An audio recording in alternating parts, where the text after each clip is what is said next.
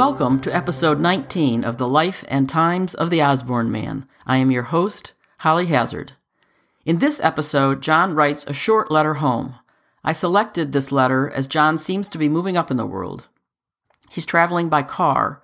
If you've been reading along, you know that John travels hundreds of miles each week and, until now, has done so by private car hire, grabbing a ride with a colleague, or mostly by train. Upstate New York clearly has an outstanding train system in the 1920s that has allowed John to get from town to town with relative ease. I'm wondering if the sale of the farm earlier this month gave the family the cash flow so that they decided to buy a car. John has referenced a car before, specifically worrying about the engine freezing this past winter, but he's never mentioned using one for work. And now, John. The Osborne Hotel, Inc., Auburn, New York. Lynn G. Swift, manager. March 28th, 1921. My darling. That was an awful lonesome ride.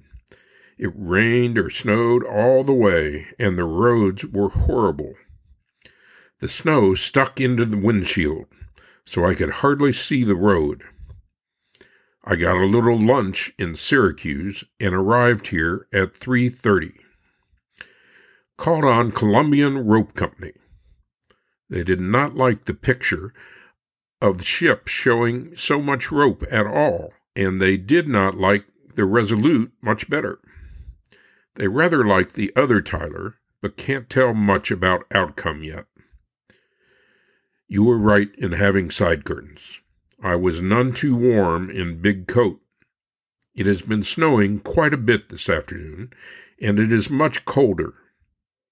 I have read the bulletin all the way through, and was surprised to see your good bulletin letter. It's fine. I only wish I could do half as well as you do. My nerves are sore today, and I'm going to bed at nine o'clock, hoping to feel better tomorrow. Colgate Musical Club is here tonight, and I, at first thought, decided to go, but later decided to stay in room and get to bed that much earlier. Would like to hear from you at Moravia first, Owego Oergo House second, Binghamton, 3rd, Carlton. Hope to get home for Sunday. Accept much love for each. John.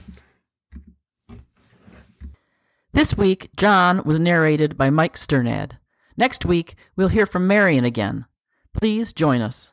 This podcast is produced by Holly Hazard. Music is provided by Escalante Music from Pond 5. Thank you for listening.